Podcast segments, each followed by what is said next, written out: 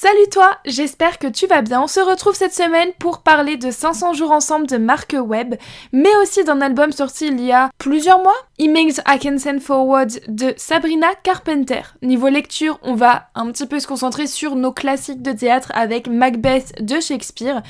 Et comme à notre habitude, il va y avoir 70 podcasts dont on va discuter aujourd'hui. Alors je te propose de commencer tout de suite. C'est parti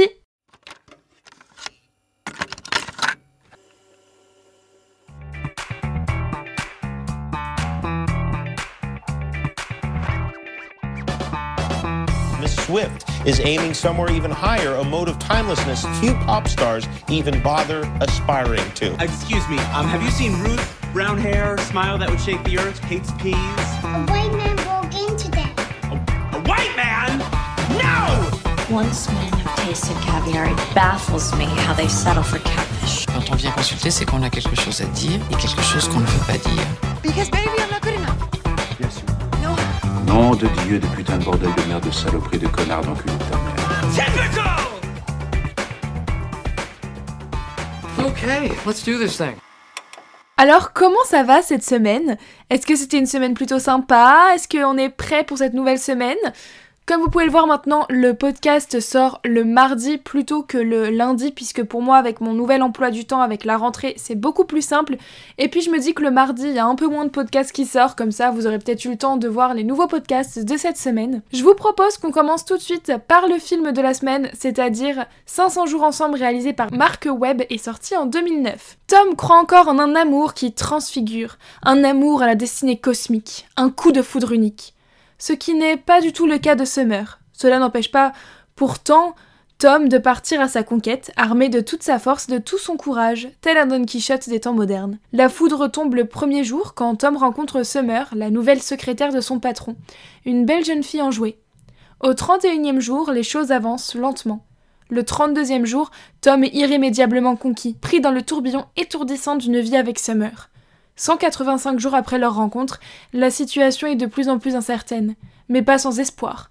Alors que l'histoire fait des allers-retours au sein de la relation parfois heureuse mais souvent tumultueuse de Tom et Summer, le récit couvre tout le spectre de la relation amoureuse, du premier coup de cœur au rendez-vous, du sexe à la séparation, à la récrimination et à la rédemption, et décrit toutes les raisons qui nous poussent à nous battre aussi ardemment pour arriver à trouver un sens à l'amour, et avec un peu de chance à en faire une réalité.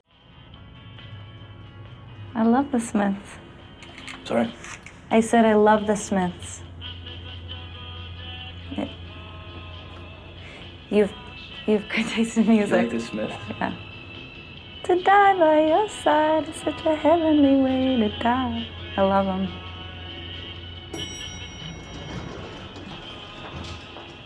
Holy.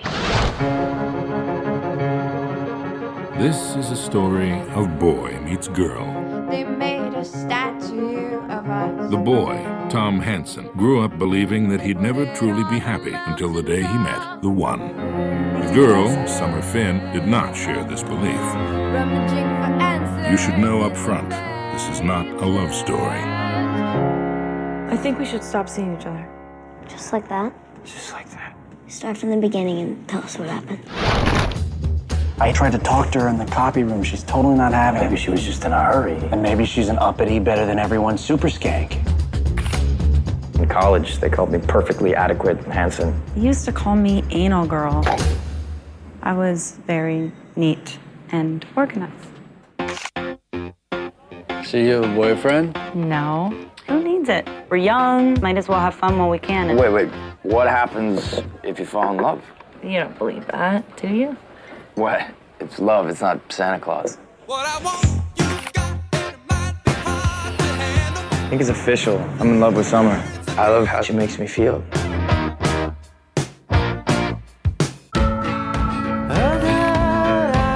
Did you ever even have a boyfriend? Of course. What happened? Why, why didn't they work out?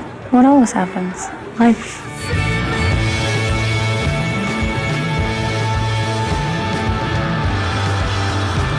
But get over her. I don't want to get over her. I want to get her back.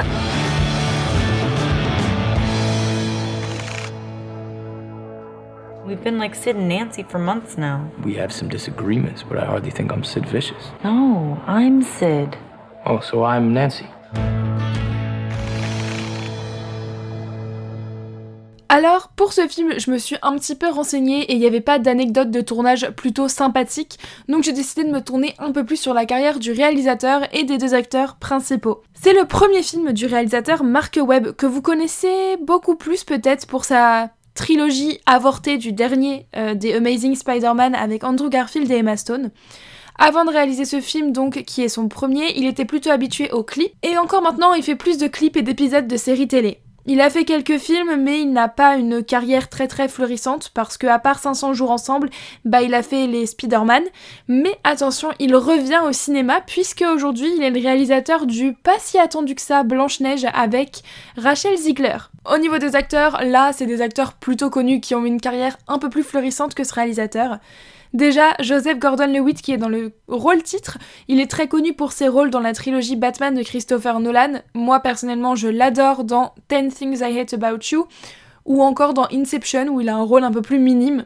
Et Zoé de Chanel, qui est donc l'actrice qui joue avec lui, eh bien, étrangement, c'est leur deuxième collaboration ensemble, puisqu'ils ont joué dans le film Manic de 2001, réalisé par Jordan Melamed mais j'ai pas vu ce film donc je peux pas vous en dire plus. Zoé Deschanel donc elle est dans ma série Doudou et Chouchoute de tous les temps, New Girl, qui a cette saison et qui est malheureusement finie aujourd'hui, mais bon c'était juste pour moi un moyen de placer ma série préférée dans ce podcast.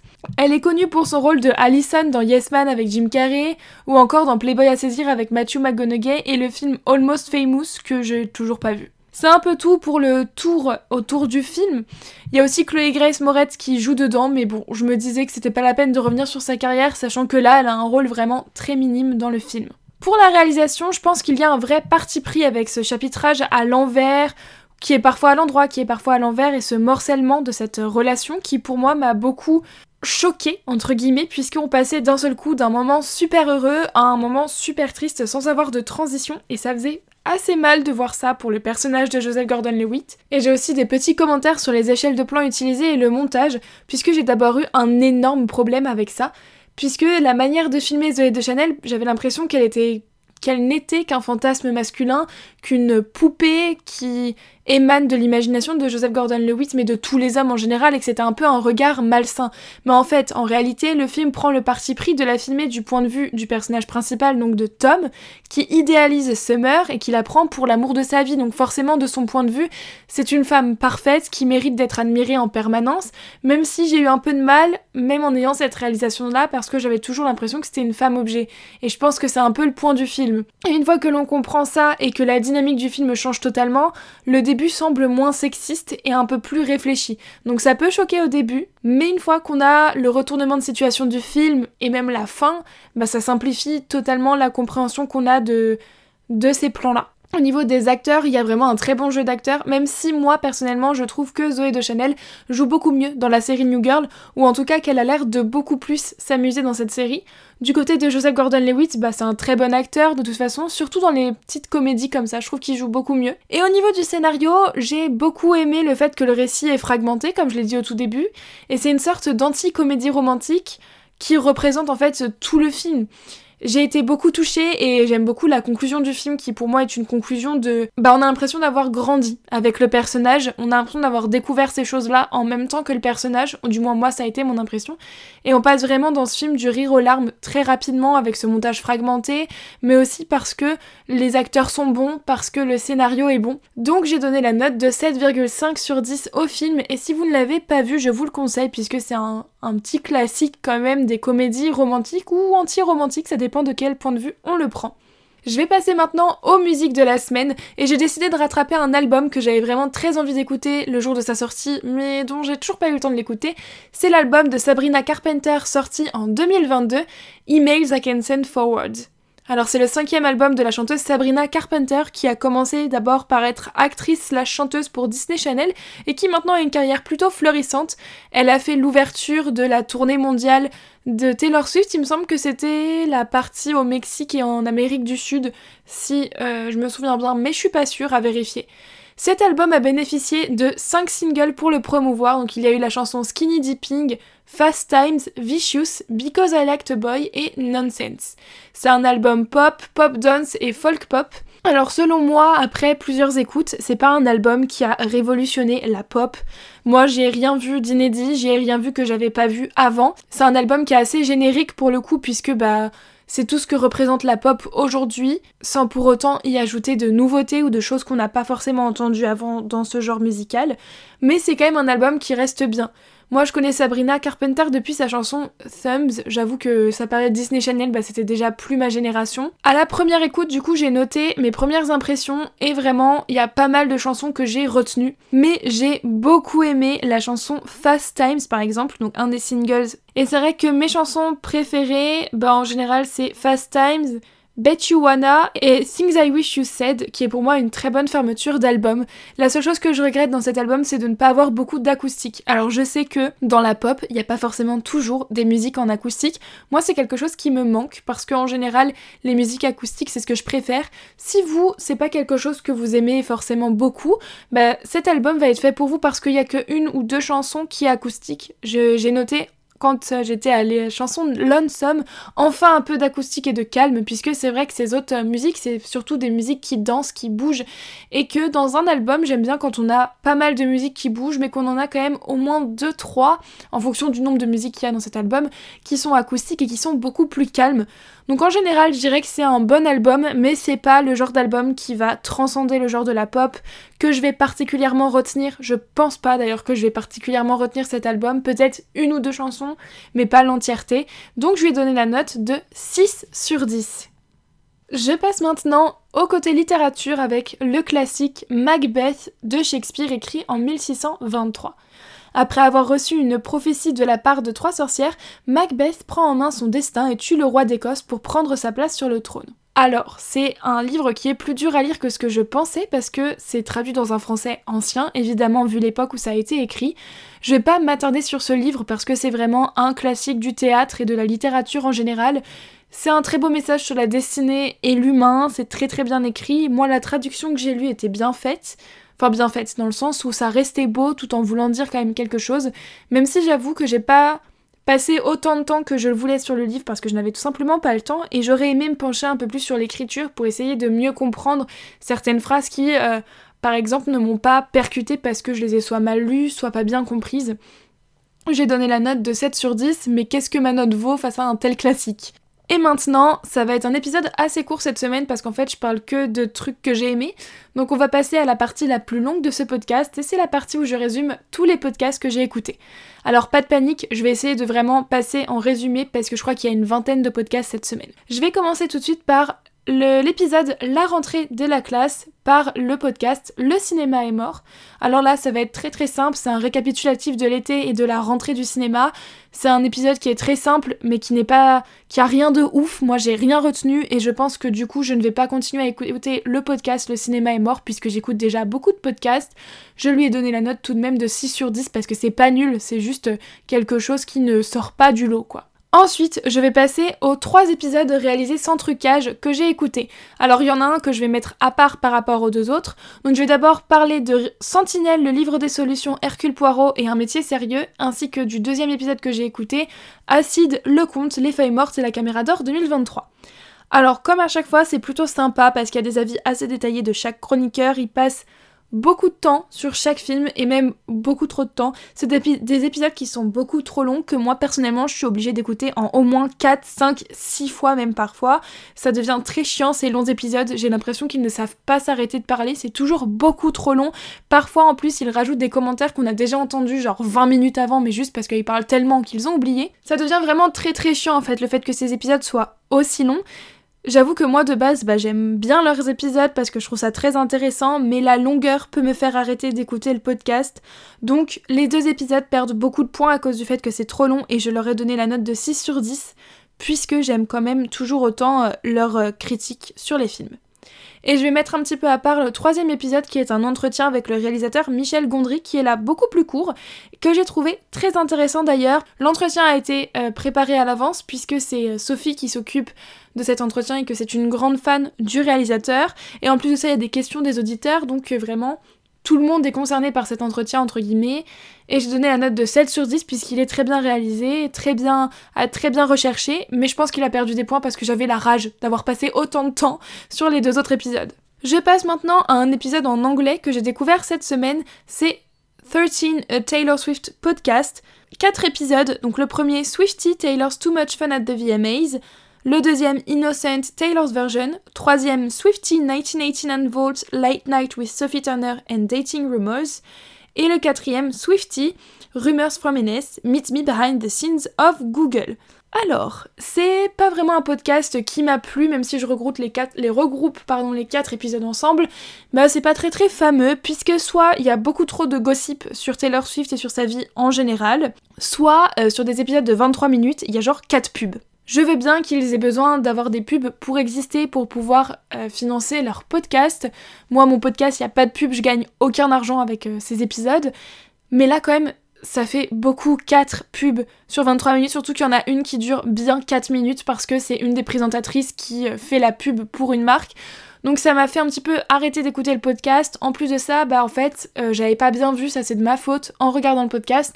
Il y a certains épisodes qui parlent de musique, et encore là, il y a une petite partie gossip, mais il y a beaucoup d'épisodes où c'est Ah bah tiens, Taylor Swift est sortie, puis elle a fait ci, elle a fait ça, mais qu'est-ce que ça veut dire? Est-ce que ça veut dire qu'elle est en train d'être en couple avec cet homme ou avec cette personne? Bon, euh, c'est relou. Moi, ça m'a pas plu, comme vous le savez, j'aime pas trop quand il y a des gossips, donc j'arrête d'écouter définitivement ce podcast, mais en général, j'avais donné la note de 5 sur 10, puisque les épisodes sur les chansons de Taylor Swift sont intéressantes. Je passe maintenant à 4 épisodes du magazine Le Monde que j'avais écouté cette semaine. Alors, chacun ont des notes presque différentes. D'abord, le premier, la cigarette, une bombe écotoxique pour l'environnement, est très intéressant. Donc, euh, bah, comme son nom l'indique, ça explique pourquoi la cigarette est vraiment très toxique en termes écologiques. Et je lui ai donné la note de 7,5 sur 10.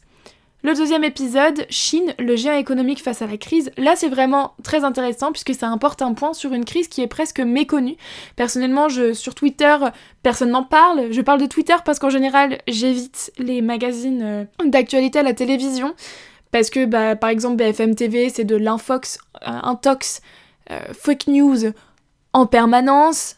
Et les autres, bah, j'ai moyen confiance mais de temps en temps quand même je regarde les actualités à la télé plus que sur les réseaux sociaux et j'ai jamais entendu parler de cette crise chinoise donc moi ça m'a intéressé et je lui ai donné la note de 7 sur 10. Autre épisode, rentrée littéraire, quel livre faut-il dévorer cette année? Alors là, vous me connaissez, vous savez que j'adore lire, j'adore les podcasts sur la lecture et que euh, je n'ai malheureusement pas autant le temps de lire que ce que j'aimerais, tellement j'aime lire. C'était vraiment surtout très intéressant, surtout pour les amoureux de lecture qui cherchent d'autres lectures ou qui n'ont pas le temps de lire. J'ai hâte de lire ces recommandations, même si je doute que j'aurai le temps euh, pendant un moment, et j'ai donné la note de 7 sur 10. Dernier épisode, Abaya, au nom de quoi peut-on interdire un vêtement? C'est là encore un très bon podcast qui revient sur l'évolution des lois sur les vêtements des élèves à l'école et l'évolution juridique de ces contraintes. Ça revient vraiment point par point sur ça avec des journalistes qui ont fait des recherches et qui sont peut-être parfois spécialisés dans le domaine. Donc j'ai donné la note de 8 sur 10 je passe au podcast Shitlist qui a fait sa rentrée avec un épisode sur Forrest Gump. Moi j'ai trouvé ça très drôle de les voir se retrouver autour d'un classique seulement pour le critiquer. Ça apporte des avis presque constructifs sur ce film puisqu'il y a parfois un peu de mauvaise foi. Je donne la note de 7,5 sur 10. Ensuite j'ai découvert encore un autre podcast cette semaine qui s'appelle On se tient au jus. Et donc là l'invité était Rose Lamy du compte Préparez-vous à la bagarre. Alors c'était très sympa comme épisode, ça revient sur le compte Instagram de l'invité, mais aussi sur le racisme et le sexisme au quotidien, donc ça découle d'une discussion sur un des posts de l'invité qui a découlé sur ça. Il y a une très bonne humeur, une bonne ambiance, c'est assez informatif aussi euh, sur plein de sujets. J'ai donné la note de 8,5 sur 10. Je passe ensuite au podcast Habitude. Ils ont fait un épisode avec l'acteur Reda Kateb, qui est un acteur que j'aime beaucoup pour ma part, donc j'ai évidemment écouté cet épisode-là. Et c'était extrêmement mignon comme épisode parce qu'il revenait vraiment sur ses influences vestimentaires, sur... Euh, en fait, ça l'a poussé à parler de son enfance, de son début de carrière, de sa famille, et j'ai trouvé ça vraiment très très très mignon. J'ai beaucoup aimé et j'ai donné la note de 8,5 sur 10. Je passe au podcast Nos plaisirs coupables où j'ai rattrapé un très vieil épisode, l'épisode sur Camp Rock avec Inès Banzé Benagouga. C'était très drôle d'avoir un épisode sur ce film, puisque moi personnellement, je l'ai vu dans mon adolescence et j'ai un petit peu grandi avec parce que j'avais adoré ce film quand je l'avais vu. Il y a une très bonne humeur là, vraiment l'invité met le soleil dans le micro.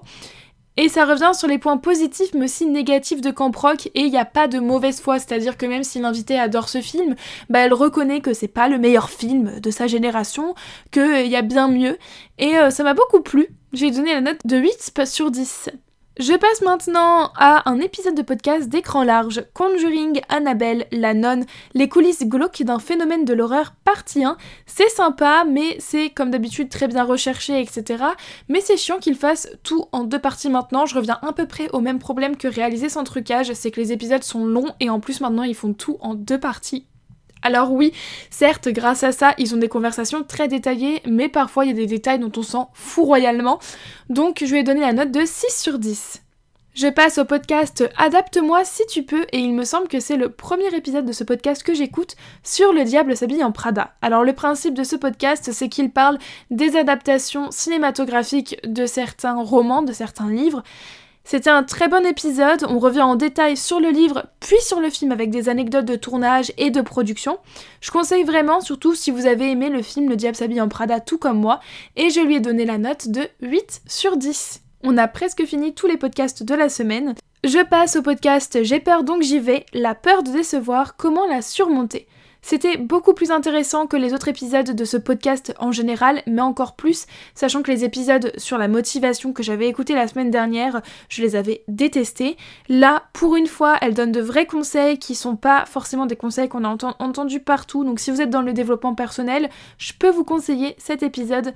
Je lui ai donné la note de 7 sur 10. Ensuite, je passe à un podcast encore anglophone, The Psychology of Your Twenties, When it's time to walk away from a relationship. C'était vraiment très intéressant, ça apporte de vraies raisons de partir d'une relation qui pourrait ne plus nous rendre heureux ou rendre une personne heureuse. Moi j'ai bien aimé puisque je trouvais que ça ça prenait vraiment en compte le fait qu'à 20 ans, ou dans nos 20 ans, on n'a pas le temps de perdre du temps. C'est le moment de notre vie où il faut vraiment qu'on apprenne ce qui nous plaît, ce qui nous plaise pas, ce dont on a besoin, ce dont on a envie. Je lui ai donné la note de 7 sur 10 puisque c'était plutôt pas mal. Je passe au podcast PIC TV qui, avec la grève des scénaristes, passe en revue des séries TV qui sont parfois assez vieilles. Et là, cette semaine, ils ont parlé de la série True Blood, du sang, du sexe et du n'importe quoi. C'était un très bon épisode qui m'a donné envie de regarder cette série. Par contre, si vous n'aimez pas les spoilers, je ne vous conseille pas d'écooter puisque chez PIC TV, ils sont plutôt habitués à faire des, des, spoilers. Je lui ai donné la note de 7 sur 10 et on passe au dernier podcast de cette semaine, c'est le podcast Overbooké. On a lu tout l'été et c'était bof. Alors comme toujours, j'adore ce duo, toujours aussi feel good, il donne toujours autant envie de lire. J'étais très contente de retrouver les deux chroniqueuses puisque la semaine dernière, il manquait une chroniqueuse qui avait été remplacée par quelqu'un d'autre. Comme à mon habitude, j'ai aimé cet épisode de podcast. J'ai hâte de les retrouver dans deux semaines puisque maintenant c'est un épisode toutes les deux semaines. Et puis voilà quoi. C'est tout pour cette semaine, j'espère que cet épisode vous aura plu. Moi de mon côté, j'espère vraiment réussir à trouver un rythme euh, pour enfin voir plus de films, lire plus de livres, enfin trouver un espèce d'équilibre. La semaine prochaine, j'espère vous parler de la série Sex Education puisque je suis en train de regarder la dernière saison, mais en général je suis un peu long pour regarder des séries donc il va peut-être falloir attendre deux semaines. En tout cas, d'ici là, portez-vous bien, prenez soin de vous. Si l'épisode vous a plu, n'hésitez pas à vous abonner sur votre plateforme d'écoute, à commenter, je sais que sur Spotify on peut, et à le partager autour de vous pour que vos amis puissent aussi avoir des recommandations culturelles. N'hésitez pas aussi à me suivre sur les réseaux sociaux. Ça quoi est disponible sur Twitter, Instagram et TikTok aussi. Et promis, je continue d'essayer de mettre en ligne le podcast sur YouTube, mais là encore, ça prend un peu de temps. À la semaine prochaine, Zoubi You look like you need a drink. Shut up. Shut up. I didn't say anything. On n'est pas trop bien là, en famille, comme les quatre couilles d'un main. You appear displeased. Do I? We find ourselves seated beside each other, Miss Bridgerton. I'd like to think you're happy about that. Perhaps, Your Grace. It would be better if you refrained from thinking about me. J'ai dit, la femme a toujours été le plus fidèle compagnon de l'homme. Non Ça c'est le chien I love you. Love you. Hi. It's nice to meet you. You too.